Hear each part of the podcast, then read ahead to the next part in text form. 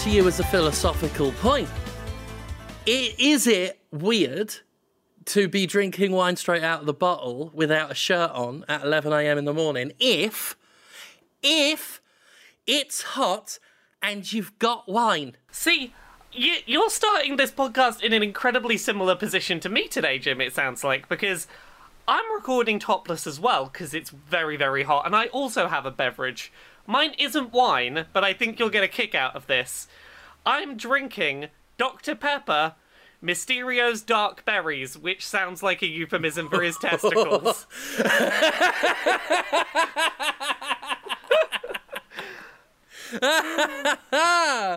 That's amazing. The mesmerizing power of Mysterio's dark berries.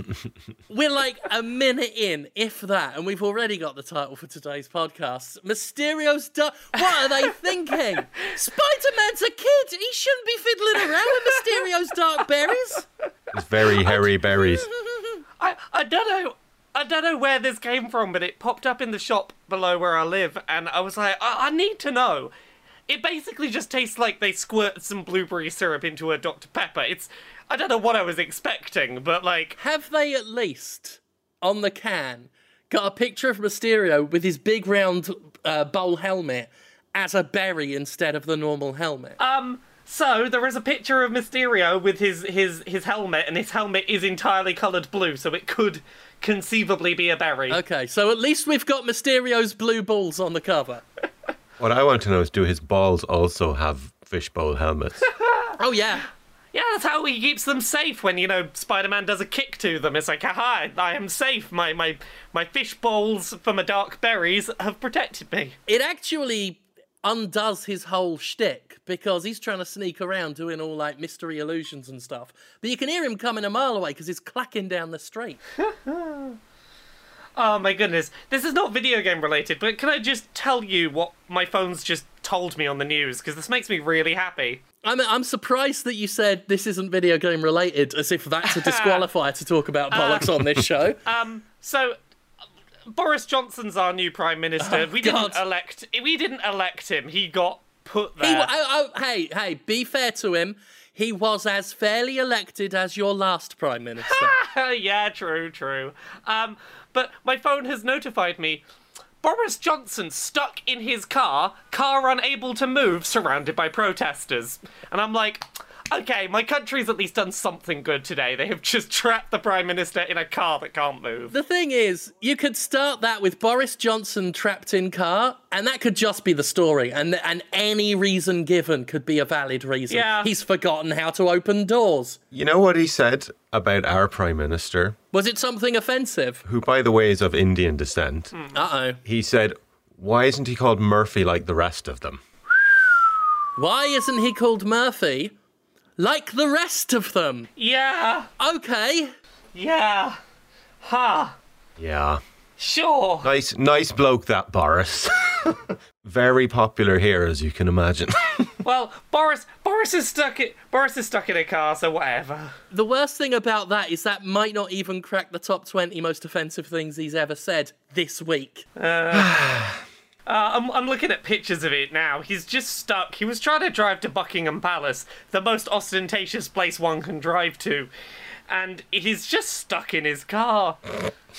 And this makes me very happy. They're just holding hands in a circle around his car so he can't get out. I've decided it's not protesters. I've decided he's got his hand trapped behind the seat because he was trying to get some sweets.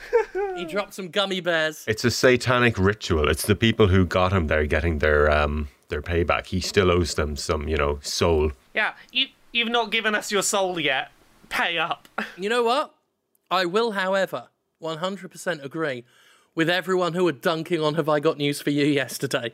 When Have I Got News for You, a panel show in the UK, for those who don't know, comedy satirical panel show, tweeted, We're all screwed. There's some pictures of Boris Johnson.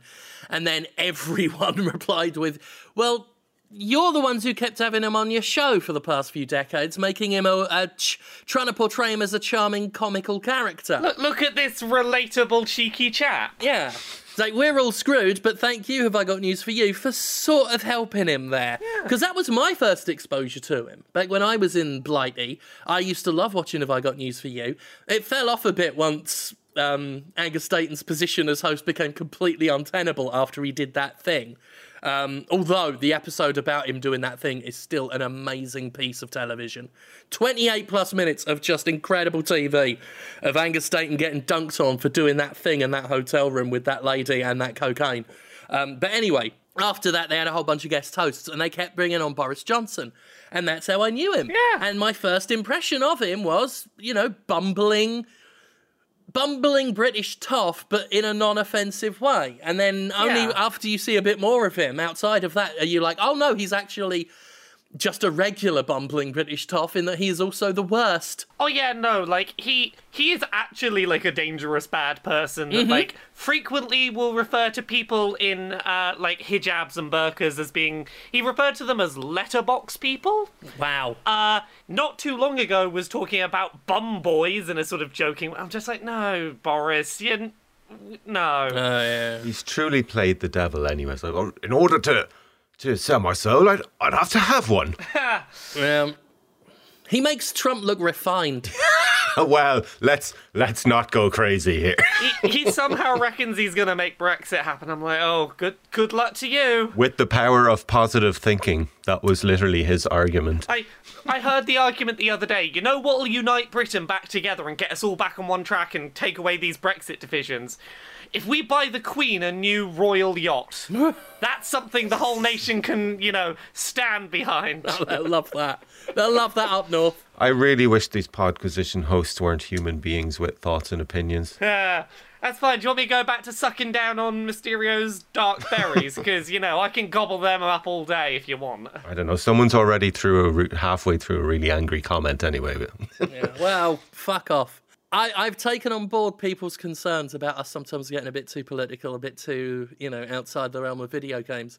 Um, fuck off. yeah. It's it's our show. I kind of feel like if someone having a different view on you and expressing it is so offensive to you, that's kind of your issue. Here's the thing: if if you want just your straight video game news with no weird tangents, I'm sure that there's you know IGN Game Scoop or whatnot that'll just give you a straight up and down recap of the news. Yeah, if you just want plain old shit, then there are thousands of podcasts. And if you really, if you really want, you know, um, to see proper gaming news with no politics injected, there are plenty of YouTube channels who uh, talk a lot about how video games shouldn't have politics in them, despite Yes. their channels being almost entirely about politics and video games. There's like a, a thousand YouTube videos upset at Natalie Thortman, which I, ha- I I Ah. came up with Natalie Thortman this morning, and I was like, why didn't I come up with that days ago before likely everyone else did? And I was so few. I, oh, I could have I could have been Twitter king for a day if I'd have thought of that first. I saw I saw one tweet and thumbnail get extremely memed on over that, and it was pretty funny. Uh, I'm so tired of that now. Like I. I'm not one of those, oh, I'm tired of all this stuff. But I am. at this point, at this point, Marvel's just gonna keep doing it. Eventually, people are just gonna have to accept it. Like, not that there's anything you should have to accept. You shouldn't be that fragile. No. I'm all right seeing Natalie Portman this thought. Yeah, we've we've reached the point where it's like you've seen three, four, five movies of each of these like you know cis straight white dudes in in all the leading roles.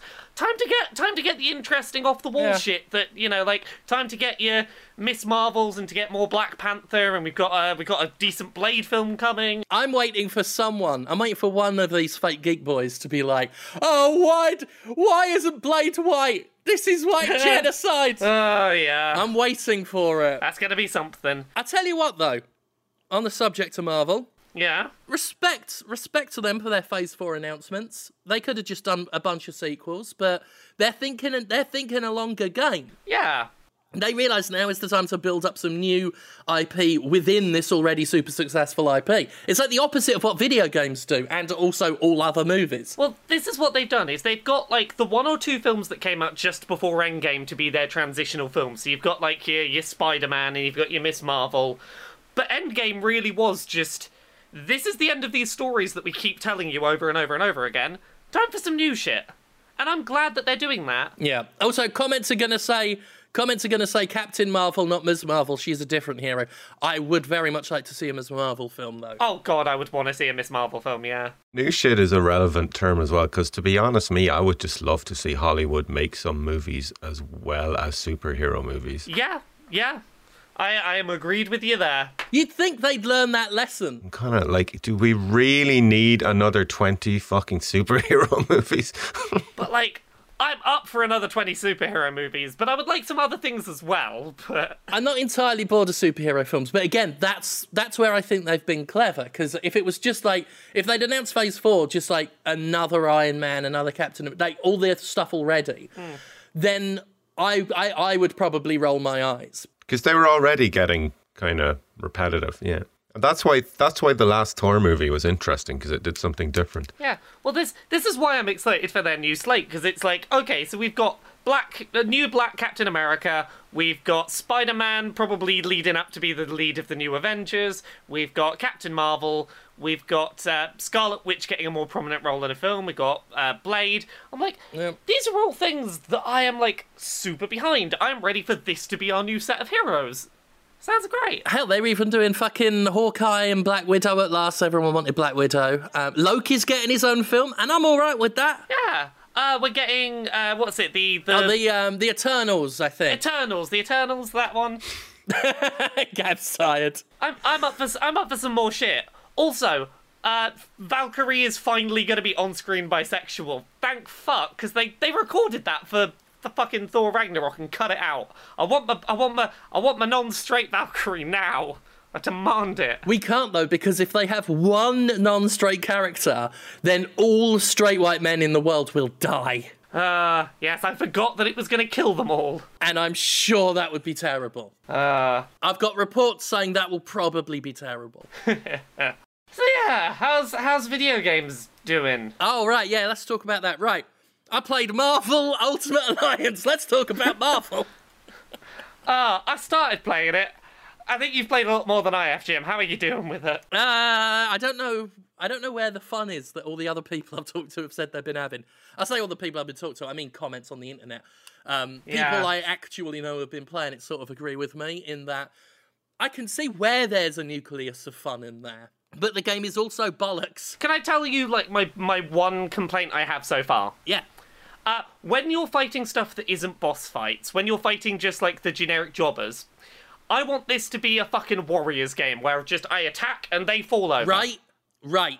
I want to feel like a superhero. Like, I want it to be you fucking slice through people until a boss fight happens. Give me fucking. Make this more of a Warriors game where the challenging shit is other superheroes and villains. In in fact, I found that the bosses, the supervillains, are easier to deal with than the generic mooks. Yeah. because they've got strategies and patterns, whereas generic, faceless criminals on the raft are able to punch Captain Marvel in the face and she can't do jack shit about it.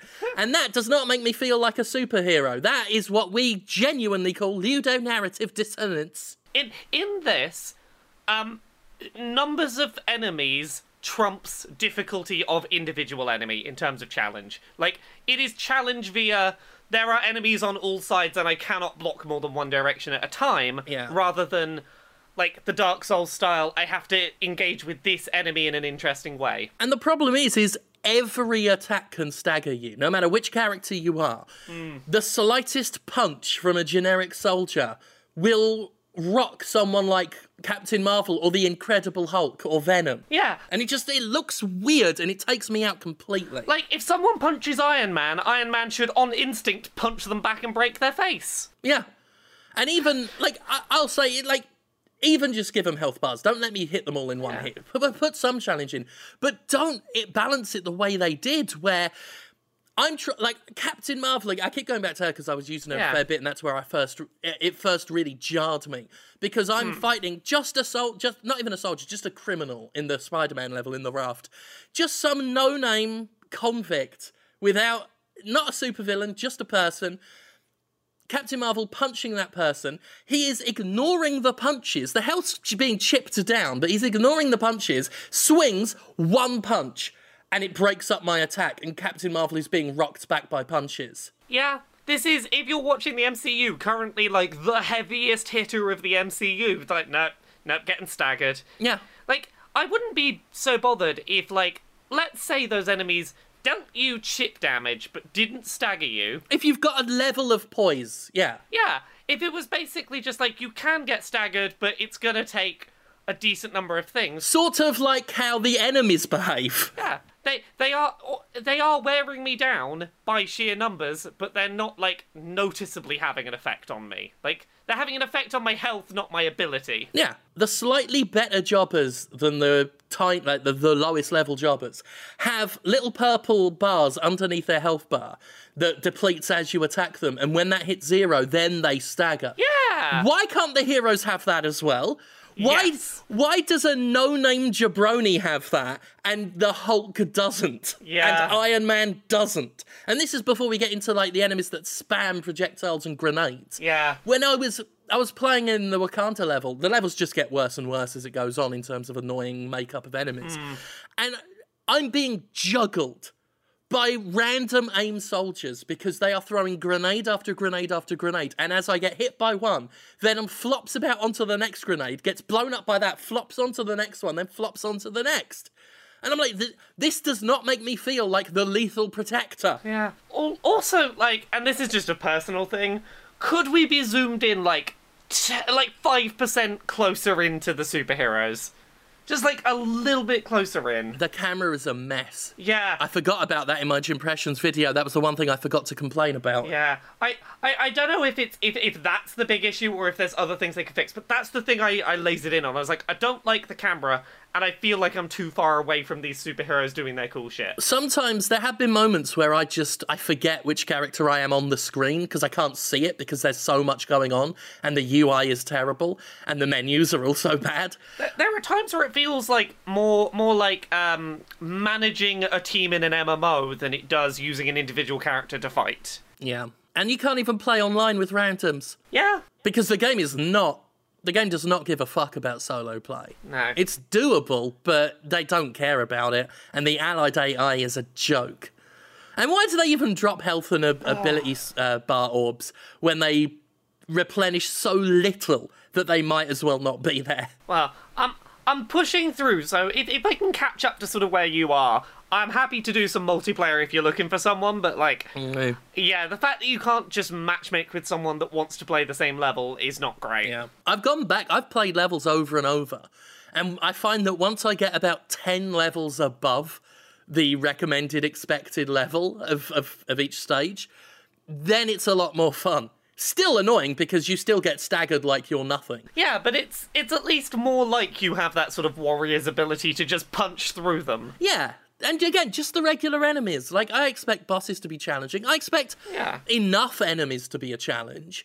But when uh, when some no-name guy is able to just punch Captain America and Captain America is responding to every little hit like it's the like it's been punched by another superhero. Yeah. It just takes me out. You know what I want this to feel a bit more like? Uh, the first No More Heroes? In that, like, I want the the enemies that I'm fighting through on the way to the cool boss to. They might be generic, but I want them to pose, you know, a little bit of a risk. Like, if I'm not paying attention, they can technically kill me.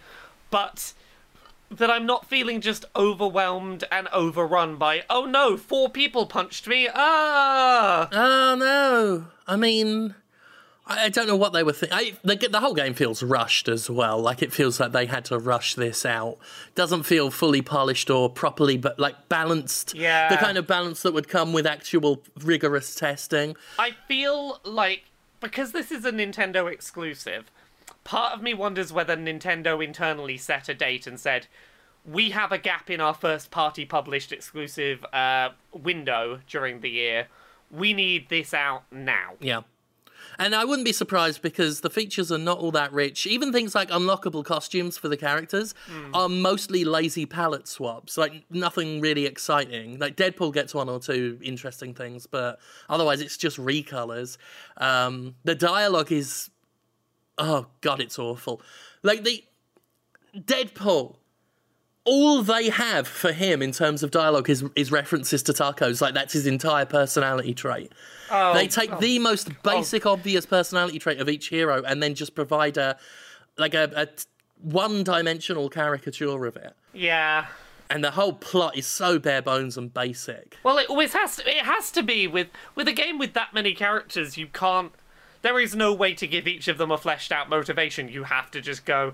And then we found this hero, and then we found this one, and then we found this one, and then they fought the big guy. I mean, yeah, there's going to be it's going to be broad strokes, but I would expect still some better writing and a better plot than just go here, do here, go here, go there, do this, do that. Like it's it's just badly written. It's yeah, it's I expect broad strokes as you say. Like there are so many heroes, but to just take one thing and fundamentally not get each character few of them even have personalities, and the ones that do, um, they're they're nothing like what you expect from the comics or the films. Yeah. It's just generic. But the thing is, is I, I'm still playing it because I really want to have fun with it. It's just the legwork you have to put in to make it fun isn't really worth the trade-off. So I'm I'm just and I was really looking forward to this, and it's just Yeah. no one part of that game feels up to par. Every little element in every way, shape, or form always feels at least a bit inadequate, a bit half baked. The game, uh, I I just watched some very brief. Uh, uh, like I watched your video, and the the uh, visuals look like something from 15 years ago. There is that too, very dated. Yeah. I actually like the character models, but the, the, the animations are stiff and the, the environments are, are threadbare. Um, it, yeah, it just feels. I mean, the, the when did Marvel Ultimate Alliance 2 come out? Like 10, 15 years ago?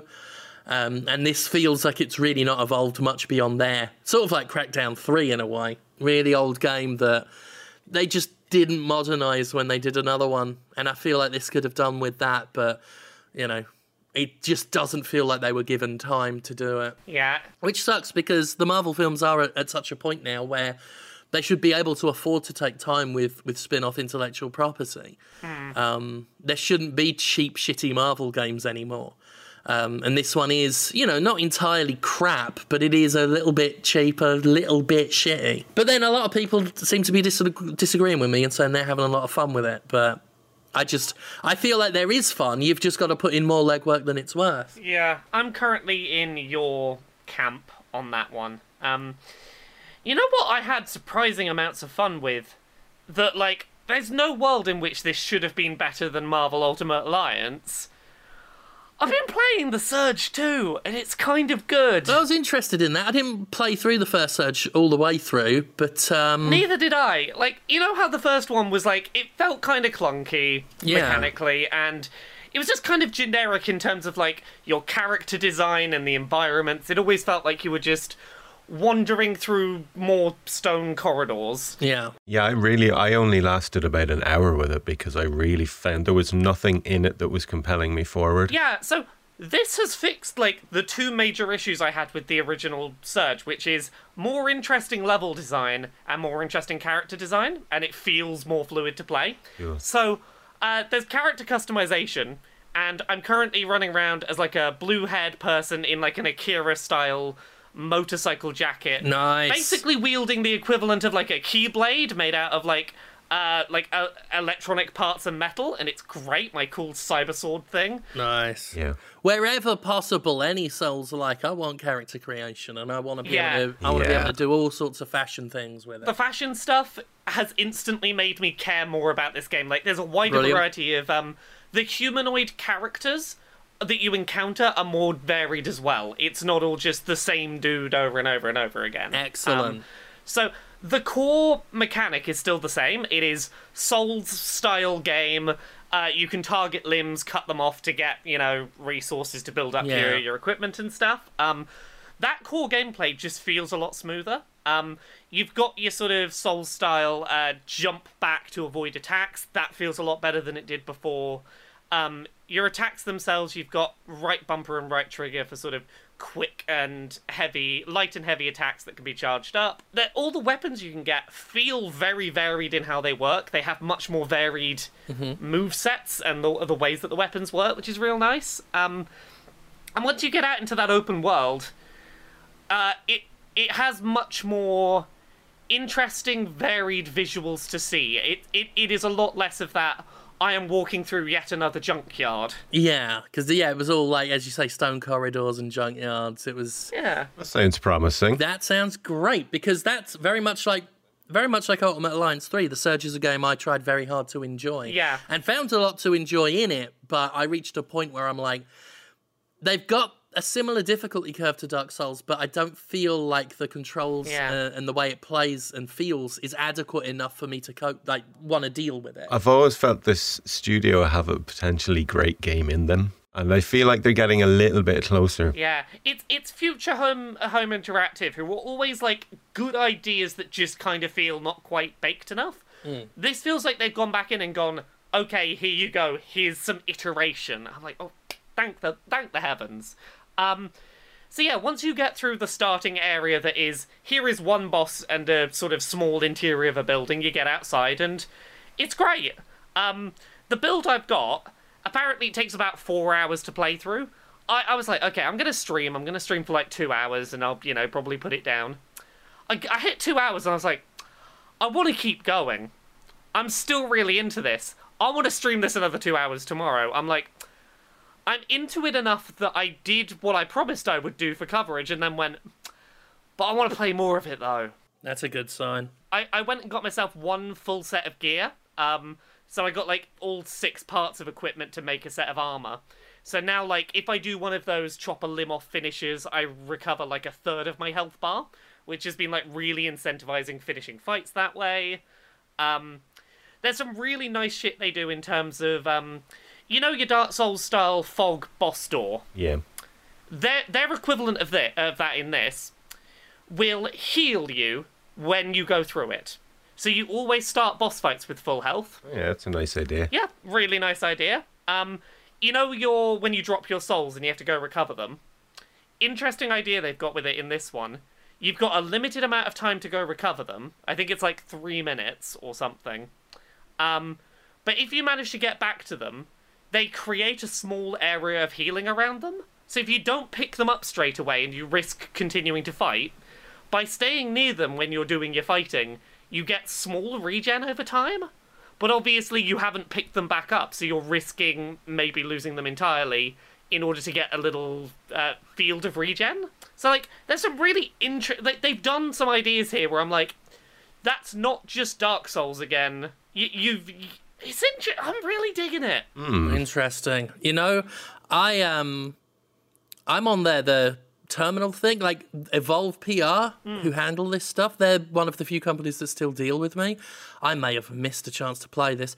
I'm gonna go see if I can get get a copy to have a look. Um, I can, I can, I can point you in the direction of the PR person who sent me code. There is no embargo, and this build is pretty big. oh, Uh, I'm gonna have a look right now. When you say build, Laura, is this a segment of the game or the entire game? It, it seems to be the first four hours or so of the game. The entire game isn't four hours then. No, no, no. I've, I've cut. It, this is just a preview version. It, it seems to start where the start of the game is, and presumably I will reach some invisible walls in the environment that will go. Nope, you can't go any further this way. Like four hours is what they've said. I can see myself plenty. Play, like I, if I can keep my save data, I'm gonna really invest in this this demo because I'm having a lot of fun. That sounds great. I, I will say it's still kind of technically janky. I would imagine I would expect nothing less.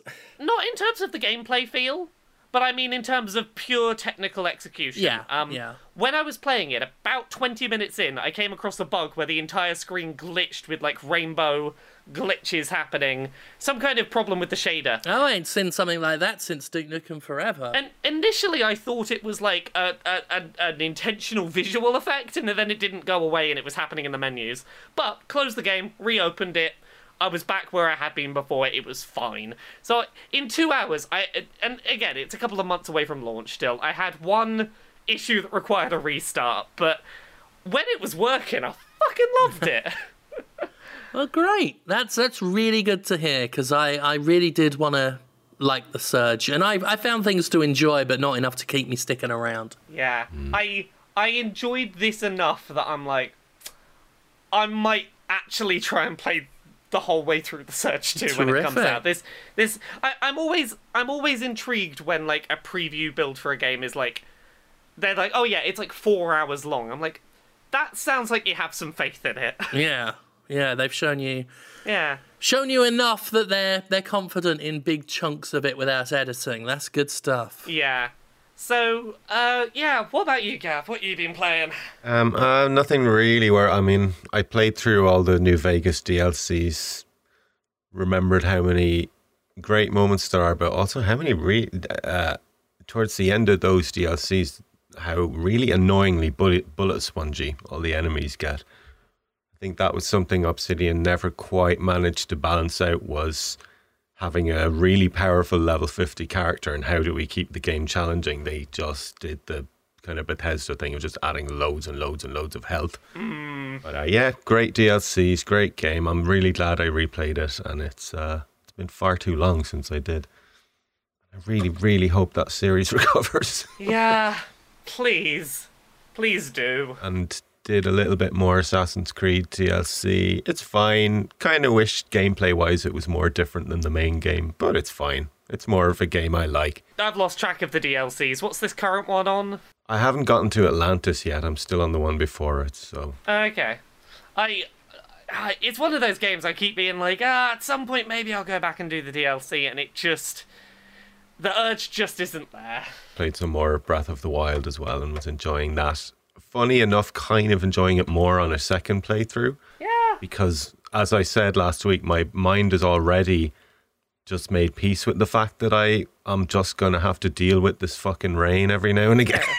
you, you, you know what to expect, and it's not catching you off guard. You know what to brace for. yeah, you, I know what to avoid doing in order to avoid those particular frustrations. Yeah. And I know to use and I know to use the good weapons when I get them. Yeah. Because if I keep saving them, I'm just going to find better ones and always be using the shittest one.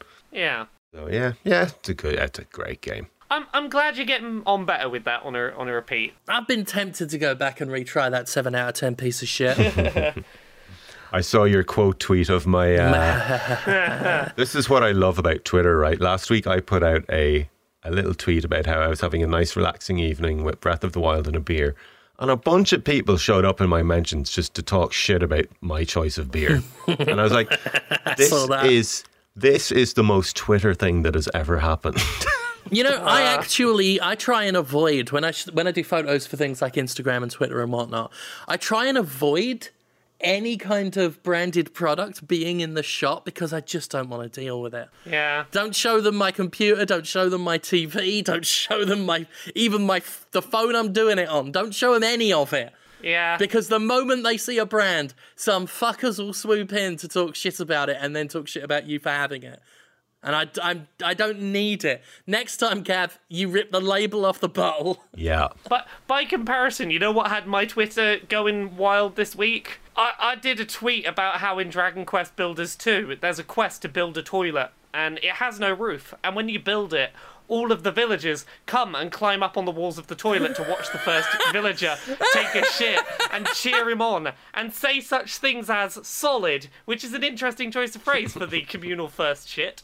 Um, That is brilliant. and Polygon did an article and put my tweet in there, and then I got a bunch of tweets about people going, "What? Why did you take a screenshot of this?" And I'm like, "How could I not? Everyone is celebrating this man take a shit. Yeah, why wouldn't you take a screenshot? yeah. This is what the screenshot button is for. Is for moments like when all of my villagers climb the walls of a toilet to celebrate the commemorative first shit. If I see some, if I see a group of people poop dogging in a game, I'm going to take a screenshot of that poop dogging. Uh, I'm real deep in on that Dragon Quest Builders 2. I'm really, I'm really digging it. I need to get round to doing it. Fuck, I might do that today. Yeah. So I've, I'm I'm a decent chunk further into it now, and I maintain all the stuff I said I said previously. I think it is unilaterally an improvement on the on the original one. You can run now. You've got a Breath of the Wild style paraglider, so you can fly around nice and quick. Uh, when you go and do a bunch of stuff and then go like move on to the next zone, you don't lose your progress, you don't lose your tools. Um, there is a big island that you can just build anywhere on. You don't have to do it within the fiddly confines of this is the guideline that we've said is the town. Yeah. And um, I'm really digging it. What is this? Is this like Minecraft meets Farmville or like? It's Minecraft if it had a story mode pushing you through. Like Okay. it's Minecraft, but they tell you to like build things for your villagers and go fight some monsters and make better armor and all that sort of shit. Um, and yeah, the first one like I enjoyed, but I had a lot of like I had a lot of issues with it. And this second one has just gone through and like gone, yeah, let's just let's just tidy those things up and give you the game again. Um, I like that there's little quests you can go on to basically for the uh, all of the like basic resources like wood and string. You could go and do a quest to get unlimited of that resource, so that like if you're just trying to build some wooden houses, you don't have to keep going mining some wood back to town, mine some wood back to town. Uh, super early on, they give you a bag that can basically hold infinitely everything on your person at all times, so you don't have to keep making treasure chests to dump all your shit in. They basically just fixed the problems for the first one. That's it. Like I had a list of issues, and every single one, certainly from your description, appears to have been addressed. Yeah. Um, they they sort of separate things out now. So like, there's like a section of the game where it's go to the farming island and learn how to make a really effective functioning farm. Okay, take that back to your main island and make a farm if you want. Now here's the mining island. Go do that. Make a really efficient mining operation. Then come back to your main island and do that to your main island if you want Well, that just sounds great. it segments it into like this is the town where we're going to focus on how to be really good at this thing and then it takes you back to your sandbox to go okay fucking just go nuts with that oh other shit that's really good you know how in the first one when monsters would attack your town they could fucking destroy your buildings Oh yeah, they would go right through that fucking shit. yeah, you were you were fucking afraid to build anything too intricate because it's gonna get destroyed. Um, at least as far as I am right now, uh, attacking monsters they might dig up your crops and you might have to redo your your farming field, but they don't destroy your buildings. Your intricate buildings aren't gonna get fucked. Well, that's cool. It's so like I, I'm I'm cool with them. I'm cool with them, you know, wreaking some destruction and havoc if they get in, because there should be some Yeah. risk there. But yeah, to not like undo hours of intricate work would be nice. It doesn't destroy your your farming fields. It's basically okay. I might have to re retill some soil. The seeds are all there. I just have to replant them and wait for them to grow again. So I, I can't harvest them right now. There is a there is a downside, but it's not a downside of that intricate building you spent forever building. You're going to have to spend the next twenty minutes putting it back together, and then another monster attack will happen. Well, that's good. Yeah, I'm really digging it. Yeah, you're re- you've sold me hard on it now. Yeah, I hope you enjoy it, but like it's it's it's sucking up my time right now. Good. Because I was hoping that would be Marvel Ultimate Alliance. Like I would, Yeah. that would be my thing. I could just play for ages on the Switch while you know other things are going on. But maybe it'll end up being that. What did you two think of the Witcher trailer? I've not watched it yet. I've been I've been cautious about it. How is it, Gav? Everything I've seen of this leads me to think it will be like fine. Yeah. You know, I don't think it's going to be mind-blowingly good by any stretch. I mean, one thing they've they've they're clearly doing is basing it off the books, not the game, which gives them more license to you know not try and recreate the Geralt that everyone who plays the games thinks of. Um, it's clearly not going to be that. This is not this is not a video game based TV series, and people, if people accept that, I think they could. There's potential for this to be quite enjoyable. They're apparently expanding quite a lot as well on the books, as in like uh, Yennefer and Ciri are getting a lot more backstory in this. That Cool. because it's kind of in the books apparently. Now I haven't read them, so I read a bit. what I heard is that the books you don't really oh, you see it mostly through Geralt's lens. So in the show, they're able to show it more firsthand, which sounds interesting. I'm still, I'm just not super sold on Henry Cavill. There was one scene in it where he literally, uh, it was like something out of a Masters of the Universe movie or something. It just looked ridiculous. But I don't know. Maybe, maybe it'll turn out that you know it's great or whatever. But yeah, Yeah. The trailer didn't give me much to get super excited about. It didn't look bad. It just Yeah. I was watching and just thinking, "Oh, okay. Uh yeah, that looks fine." Um so I'm, I'm going to check it out. It didn't get my interest like the trailer for The Boys did, the who, the what? which is out on out on Friday on Amazon. Um they've got a show called The Boys, which is set in a world and you might roll your eyes, Gav, but you might be interested since it's a twist on it. It's a TV show based in a world where superheroes exist. But because they're all superheroes, even though they do the nominally heroic stuff, they are also well aware that no one can actually touch them because they're superpowered. So they're also corrupt dickheads. and it's about a group called the Boys who their job is to, as normal people, try and keep these heroes in check. Actually looks really interesting. They've got like, you know, XBs of different characters. Like there's a take on Aquaman, there's a take on um, Superman. Um, Superman being this sort of good publicity, God bless America guy, but he's also just this complete arrogant asshole. Uh, so it looks really cool. So I'm, I'm very interested in that. I'm I'm up for giving that a look. Like I I'm always a fan of interesting spin on superhero things. Like I I'm always I'm still a big proponent of the early seasons of Misfits, for example. Like I I like spins on the superhero shit. Yeah. And you know, there's superhero stuff's permeated culture so much that there's a, I imagine, a very good market for twists on that. Yeah. I didn't see that other one, Brightburn or whatever it was called, the the one about an evil oh. Superman thing. I Yes, heard, yes. I, the trailer looked very promising, but I heard the film itself wasn't all that great. I still haven't even seen Avengers Endgame yet.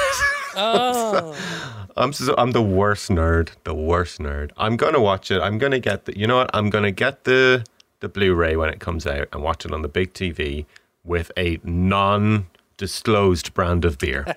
It that's the best way to do it because it's fucking three hours long, which means you can have you can have a drink if you want and not be afraid you're gonna miss like I don't know the the death of some important character while you pee. I miss when movies had intermissions. Yeah, a three-hour film should have an intermission. I went to see Blade Runner. Was it last year or the year or before it came out? But anyway, I thought there was like another hour left in the movie, so I got up for a piss and I came in and it was after getting halfway through the climactic scene. I was like, "Fuck!" bloody hell. I. I, I know people who didn't go see Endgame in the cinema and waited for it, have to wait for it to come like you know to, to Blu-ray hmm. because specifically they're like I cannot rely on my ability to not be able to go and pee for three hours. Yeah. I called my shot. Like, I normally, what I do is I just wait till a scene with a character I really like is done. And the moment it's done, I'm like, right, I'm rolling the dice.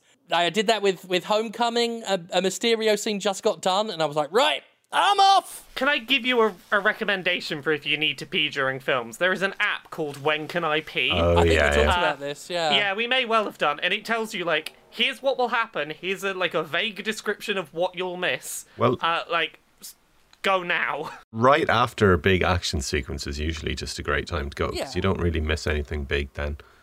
But, um, Typically, the the best way to do this is to always save a bit of popcorn in the bucket. Do it in that, it'll absorb it, then just chuck that over your shoulder and let it be someone else's problem. yeah, let someone else clear it up. Yeah, You you socialist. I'm a job creator. I'm the one that leaves pissy popcorn out there so people still have a job. I think it's fair to say the length of the movie did not hurt it financially. Oh no, it's, it is a, like it is a testament to how amazing a job they have done of of like getting people invested in that universe that they could put out a three-hour movie and be the most successful movie of all time. Endgame finally beat Avatar, and that's so weird because everyone suddenly remembered Avatar existed when they found out it got beat by Endgame. Yeah. I saw someone mention it on Twitter, and I've got to agree. Like, it's wild how successful that was while leaving no cultural footprint. Yeah, uh, there is a great video I would recommend. It's by a YouTuber called jacksfilms, and his entire thing was he went out for a day and just asked people, "Can you name a single character from Avatar, the most financially successful movie of all time?" Wasn't it Jack? Sam Sam Worthington's character. There was someone in it called Sully, but I only remember that Oh yeah. because, like, a couple of weeks ago, I saw. Um, uh, actually, shortly after the um, the Endgame news, actually, um, I saw people finally talking about Avatar again, and someone said the name Sully. All I remember is that the ore they were trying to get on the planet, the, the material they needed, was called unobtainium. Yeah. And I remembered that just from how fucking awful and anvilicious that name was. Yeah, can you remember Jim? Can you remember Sully's first name? Jack Jake. Jake. It was It Jake was Sully. To get between you, you put together a name. It's always something like that for a generic action film protagonist. It's always like Jake or Jack or something. Jake Sully. All I remember about that film is man becomes blue cat, has sex using hair under big glowy tree. Don't stop the humans cutting down the big tree. Yeah. That was a weird, awkward sex scene. I gotta say. Yeah, that whole film's weird. And Sigourney Weaver's in it. Yeah, oh God, she is, isn't she? She is, and it's kind of implied it's set in the same universe as uh, Alien. I think at some point, don't we see some guns and machines from Alien in in that movie? I don't know. Maybe. Maybe. Um, I know that I played the Alien arcade game in the movie theatre lobby when I was done, so I'd have at least one good James Cameron themed entertainment experience that night. It's it's it's Blue Pocahontas. Yeah. It, it is. It's it's the fucking plot of Pocahontas. It, it's invaders come in uh, come into a land uh, where the people who already live there are very in tune with nature. They uh, the person who comes in learns to see it from their perspective, turns on the the the humans and goes, "Hey, don't destroy the nature that these people you know worship." It's furry fan fiction of Pocahontas. Yeah, yeah. I I was at Destructoid at the time, and I had to play the game version of it for review. Oh shit. Fuck awful.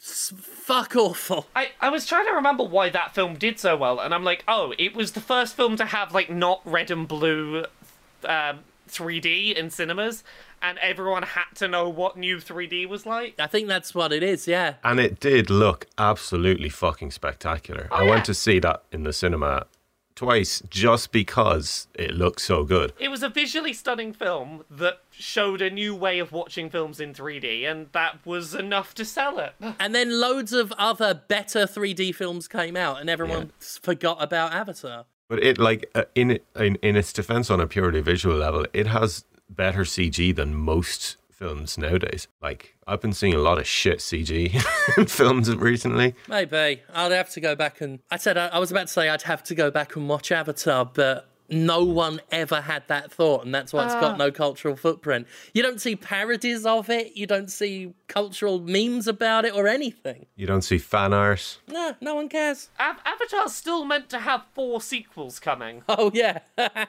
Did, did you know about that? Yeah, so Avatar 2 and 3 are supposed to come out in like 2020 and 2022 or something, and then there's two more films after that supposedly coming. How much James Cameron's Avatar hentai is there? That's how you can tell if something's really penetrated the culture. Oh, there's a fair bit, actually. That's more than I And it- expected. yeah. It it made nearly 3 billion dollars box office. Unbelievable for something that had no impact. yeah. Like it's genuinely fascinating. I would rather than watch Avatar again, I would watch a documentary about the the massive success of Avatar juxtaposed against the lack of lastability. I want a documentary about the marketing department that got people to go, this is the movie event you need. The greatest swindle in movie history. It's the Gordon Brown of movies. it came along and was at the top for a while, and now no one's even remembers that it exists. Yeah. Yeah. Avatar. Fucking Avatar. By the way, uh, Jim, I ordered the uh, entire uh, Fighting Fantasy series Oh, nice. Oh, because I heck. found out my naughty family member had thrown a lot of my old ones away, or at least Oh, no. she's not hundred percent sure she did, but thinks maybe. so I found them on eBay and ordered all fifty of them, the old versions. Oh, wow. I downloaded an app on my phone, a Fighting Fantasy app, um, that that had like supposed to collect all the books. But then once I opened it up, it was like I had to buy all the digital books separately Yeah. for like four four bucks a pop. And at that point, I might as well do what you did and go on eBay and at least have the nice books. Yeah, and I don't really usually buy myself treats, especially when they're like expensive. But this was a once-off. This is my childhood. yeah. Yeah. Everyone's got those couple of things where it's like, I just, I just want to have it in the home so that I can go, yep, that I own it again. yeah. Um, there was another thing this week that I meant to bring up with you both. Yeah. Oh, it's that fucking. Uh, I saw something about how GTA has just gone the whole hog now and said, fuck trying to even disguise this. Let's go put a casino in the game and you can gamble with real money in it. There's no subtlety. Yeah, yeah. There's no subtlety anymore. Um, right, so the way this works is they open this new diamond casino and resort. Um, you do not. Sp- you do not directly, this is how the game industry's always gotten around things. You do not directly spend real money in the casino, but you can spend money on the game's in-game currency and then you spend that in-game currency in the casino. It's always these little degrees of separation that protect the game industry's ass. But what really strikes me, what really uh, stands out to me, is that news that in certain countries, a lot of these games are blocked off. In countries where gambling is outright illegal, you cannot access games in that casino, which I think just says a lot. That we're at the point where parts of video games are now banned in certain countries simply because of the gambling. Um, yeah, there's there's there's satire is dead. There's no subtlety. Um, just a literal casino where real money can be lost. Particularly from a studio who is now basically everything it used to parody in its games. Yeah, absolutely. Well, I mean, it was all over once GTA Online let GTA 5 become the most profitable profitable piece of entertainment ever. That was it. 2K Games, Strauss Zelnick, they saw the cash in it, and now that's what they care about. It's actually amazing they still manage to cobble together actual campaigns that are good. Yeah. Yeah. I'm surprised they don't just go all in. That's that, that's the one thing to their favour. But they have gone from like a game every year to a game every, what, six, seven years. Yeah. There are some things that offset the utter gall of this in that unlike FIFA, which is rated for kids aged three and up and has gambling in it and needs more parental supervision than Doom ever did, um, so that pe- people's bank accounts don't get cleaned out. At least this is rated for people aged 18 and up. Not that that stops kids playing it, Yeah. but at least they've got that get out. And it's more honest. I'll forgive everything if they release Bully 2. Yeah, but it's more honest than loot boxes, at least, because there's this insidious. There's this insidious dressing up of the gambling in loot boxes. At least if you're in a literal casino with literal games of blackjack and horse racing and, and you know, roulette, at least there's no room for mixed messages there. But I am almost impressed at the sheer nerve of this. At a time when the BBC's doing these news reports on, you know, kids spending so much of their parents' money, at a time when um, gambling commissions around the world are looking at loot boxes, it's almost as if Rockstar dares the world to come at it. Um, there is an element of sheer nerve there that is almost admirable, if not for the fact that it's a fucking casino Yeah. and at that point, at that point, if you're spending real money to buy the in-game dollars and you're using that in the casino, literally just go to a real casino. And I'm not one of these people that are like, "Oh, why are you playing Guitar Hero? Just learn to play guitar."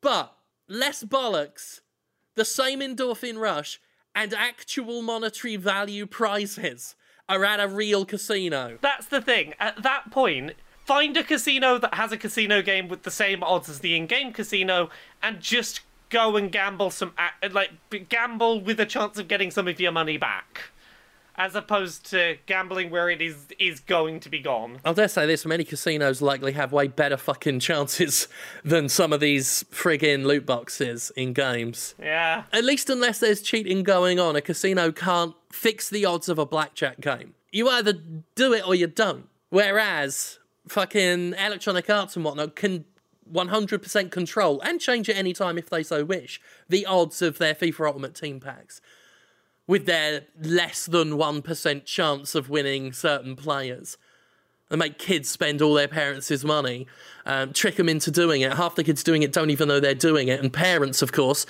haven't been prepped in this. They know to avoid violent content. That's just ingrained in culture. But I don't blame any parent who is surprised that their kids spend that much money in a game.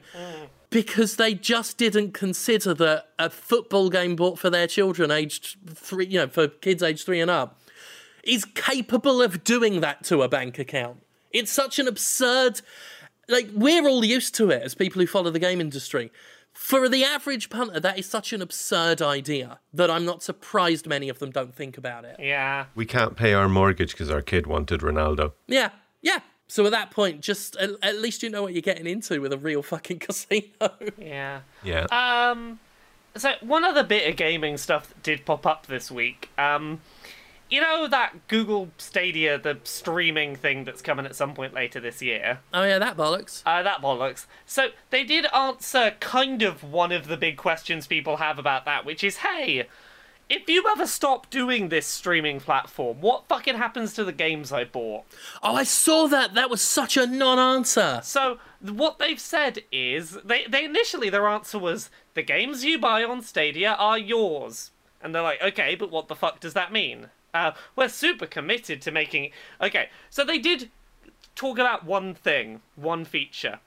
So they did say that users will be able to, like, you know, if they if Stadia's going to go away, they'll let you download your game saves, your metadata, your whatnot. You know, you, you your save data. You won't lose your progress. But they're they're still super cagey on this answer of can can I download? Can I get a Steam code for the game or a direct download for PC or something? Can I get something so that I can still play the game offline? Yeah. If you end up abandoning Stadia like you do 90% of your projects, Google, what's going to happen to the things I've bought? What what happens to this when it becomes Google Plus? yeah. If they've got the technology to let you download your saves, come on, just just a little bit itty bitty step further. Commit to saying you can have a direct download to that game on PC if we get rid of Stadia. The thing is, their, their hands are tied here. Yeah, Because the moment they do that, they're admitting that live streaming isn't sufficient. They have to nail this live streaming thing because the moment they offer direct downloads, people will just say, well, now what makes this different? yeah. What makes this different from any other console? So they have to, even if they have a plan, and I don't think they do, but even if they had a plan, they they they won't be able to share it right now, not from a PR perspective, because they will undercut their entire selling point. They fucked themselves on this. That's it's no wonder they have to give long-winded, blow farty non-answers because anything more concrete fucks the Stadia over from a marketing perspective. Yeah. My my only hope is that they say something really like something specific enough in a marketing tagline, something like the games you the games you buy through Stadia are yours to play forever or some kind of very specific wording like that. Then when Stadia goes away, a bunch of people start a, a class action lawsuit to basically sue Google to get their Yeah. money back for what they've spent. Like that's the only way I can see it working out Yeah, if they basically sue Google and say you you said we'd get to keep them, and you don't have a plan for that, reimburse us. Yeah, at some point that that's got to come to a head with the game industry. The amount of times, not just Google, but the entire industry is they're they're trying to sell us on these idea of service games and subscriptions and things you buy. Um, But when they drop support for it, it fucks the entire game over. Um, Accursed Farms on YouTube did a, a video called "Games as a Services Fraud," um, which talks about kind of how underhanded the whole service idea of games is. Um, takes it. I don't agree with everything said in the video. He's got some very rigid definitions of things that I don't necessarily agree with. But the the thrust of the argument and a lot of the arguments made within the video are highly compelling and should give us all pause for thought when we consider what we own and what the game industry is trying to take away in terms of ownership. Um, and yeah, yeah, things like Stadia should be eyed with complete suspicion right now because even if it were done by a, a company I trust, and I don't trust Google. Yeah. Um, but even if it were done by a company I trust, I don't trust the publishers that would be putting their games on this system to not use the idea of live streaming. Yeah. To try and fuck us over again, because every time they've had an opportunity to fuck us, they take it. I see. I'd be okay with Stadia if it was a proper Netflix model where it is, hey, you're paying upfront. You get access to all the things on the service. You are literally getting them only for as long as you're paying for them. You won't have them forever. Like, I'd be fine with that. And then, like, oh, hey, you can download your saves, and if you want to buy the download somewhere else, you can still play it. But it's the fact that this is simultaneously a subscription and also a paid purchase per game, but you still can't download it. That's that's where it gets weird. Oh no. Sorry, I've just uh news just broke while we were recording this and it Yeah? really sucks. It's not game related, but Rutger Hauer just just passed away. Oh shit! Ah, I love I he was one of my favorites growing up. I've always loved Rutger Hauer. That really sucks. that's so weird. I really like almost mentioned him earlier when I was talking about Henry Cavill. Oh, there we go. Oh, that sucks. And he never got a chance to do something cool in a, in the Marvel universe. I, I was looking forward to seeing him do something there. He was in um, the the Dark Knight trilogy, but uh, oh, that really oh, That's that's a shame. that really does suck. Well, on that note, uh, I guess we're done. Uh, I think so. Yeah. I, I can't think of anything else. Um, Laura, how can people see the things what you do on the internet, please? Me, my things. Oh yes, and the world of books, I should say as well. Oh shit, yeah. Uh, Laura K Buzz pretty much everywhere. Laura K Buzz on Twitter, Twitch, YouTube, Patreon. That's the one that pays the bills. Please, if you can, if you can do so, chuck me a quid a month or so on Patreon.com/slash Laura K Buzz. You can find everything I publish on LauraKBuzz.com. Uh, that includes a bunch of freelance things for places around the internet. I got books. Good luck getting a hold of them. They are selling surprisingly well. Um, Uncomfortable Labels, it's a book about being trans and on the autism spectrum and how that's like surprisingly common. Um, uh, that that book is having to get a second print run because the the warehouse where they printed all of them has run out of them. So if if you cannot find a copy right now, in about two weeks there should be another print run uh, coming through. That's fantastic. It seems to have sold better than my publishers anticipated. Um, we were at Trans Pride in Brighton at the weekend. We had a 90 minute slot state- slated for selling books and doing a signing. Within 30 minutes, we'd sold out of everything. So That's fucking fantastic. it's going real well, which is I'm I'm glad it's being received so well. Um, there's also things I learned from Mario's butt that will hopefully be out in the next couple of months. We are we, we're doing the the copy editing on the text. We're putting the book together. It, it is coming together nicely. So hopefully I'll have updates on that soon. Otherwise, there's Dice Funk. It's a Dungeons and Dragons podcast. I'm on seasons three, four, five, and six. Uh, Queer and Pleasant Strangers. It's a podcast where I do silly voices and skits with my fiance. I think that's about it. All right, alrighty, Toki. And Gavin, music. Yes. You have done it, and people have heard it. But where can other people hear it, please? You can hear it uh, all over the internet. Just look up Miracle of Sound. You can hear my songs on YouTube, on Spotify, on iTunes, on all the good music stores. And you can follow me on Twitter at Miracle of Sound. You can support my Patreon to help keep me in a job, Miracle of Sound as well. And probably forgotten something. Oh yeah, and, and I'm on Bandcamp as well. I always forget to plug my Bandcamp because Bandcamp is great. Buy my music. Splendido. There you go. Splendid. Um, as for me, you know most of my stuff. My show in Piedmont, Alabama went very well.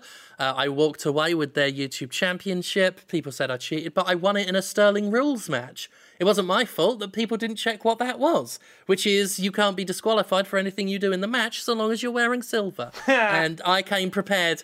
Other people didn't. The YouTube championship is mine, and I might be back. I might not. It depends how I feel. Um, so that was good. Uh, August 3rd, if you're in Pittsburgh or you can get to Pittsburgh, go to the Rise Arena, the Stronghold, as it's called, the Rise Stronghold in Pittsburgh, Pennsylvania. August 3rd. The Sterling one will be in the house. Very excited about that. And do check and please share the, the new Jimquisition I did. Um, I've been really proud of my shows this year, and I do wish that they'd get circulated a little bit more, especially because some people um, say, Oh, I used to like your videos, but they're all lazy now. And I'm like, mm, I'm putting more effort into my Jimquisitions than ever before, and people, you know, don't pay attention when I do really good ones. So you're kind of not helping the disillusionment there. Um, but I'm not having a go at everyone, just a few people that, that behave that way. Um, but if you are so inclined, I always appreciate the shares on it. Um, this week was called The Exploitative Push for Social Networking in Games. Uh, I think that was the full title. Um, but it's the newest Jimquisition. Um, not as biting as, as the one about addiction, but um, very similar in terms of things I found that reveal the true um, sort of intent of the video game industry. Um, one or two, very tiny amount, but one or two people was having a real go at me on that one, saying that I'm against all social and multiplayer games, even though multiple times in the video I said I was not. Uh, it's the motivation and the widespread adoption at the co- at the expense of everything else um, that I've got a problem with, and the fact that you know there's evidence out there that they're doing this specifically to target the whales again. Um, but yeah, yeah, that that one I'm very proud of. Please do share it if you're so inclined. Otherwise, it's just business as usual, and we will see you next week. And if, as I say, if you can get to Pittsburgh beginning of August, very, I'd be very happy to see you there. Some really good fans came out to the Alabama show. A little bit disarming when I came out and people were chanting Sterling, and I'm like, I'm supposed to be healing it up here. Uh, but I got them all hating me by the end of the night. Oh, I didn't say. Just quickly, an old granny tried to hop the guardrail and fight me with a billy club. Ha! That's how you know you have been a good heel. That's that that is brilliant. She's an old. She was an old school wrestling granny. You could tell. She she got a leg up over the guardrail, had a proper hand club in her hand, swinging it at me while I was like just within an inch, like just an inch away from it. I'm I'm goading her, trying to get her top over, throwing my fists up. Um, security comes and holds her back. It was good. It was a very good night. Um, and yeah, it's becoming more apparent that every time I go out there, I get a little bit more confident, a little bit more into it. Uh, if you do have a chance to come see me do one of these events live, I would highly recommend it. Is it even a night out if you don't get attacked by a granny with a billy club? Well, that's it. I more than once now I've I've had uh, I've avoided being battered with weaponry, um, and it's it's yeah. If, if you do go out there, I I'm I play with the crowd more than most. In fact, I'm I'm I love a good banter. Uh, so come out, get some banter, and maybe you know try and catch me after the show. I'm often hanging around, uh, and you may pay tribute to the Star Eater, and that would be very good for you, wouldn't it? Uh, and that's that's it. Thank you so much for listening, as always, and we will see you next week. Uh, goodbye. Goodbye.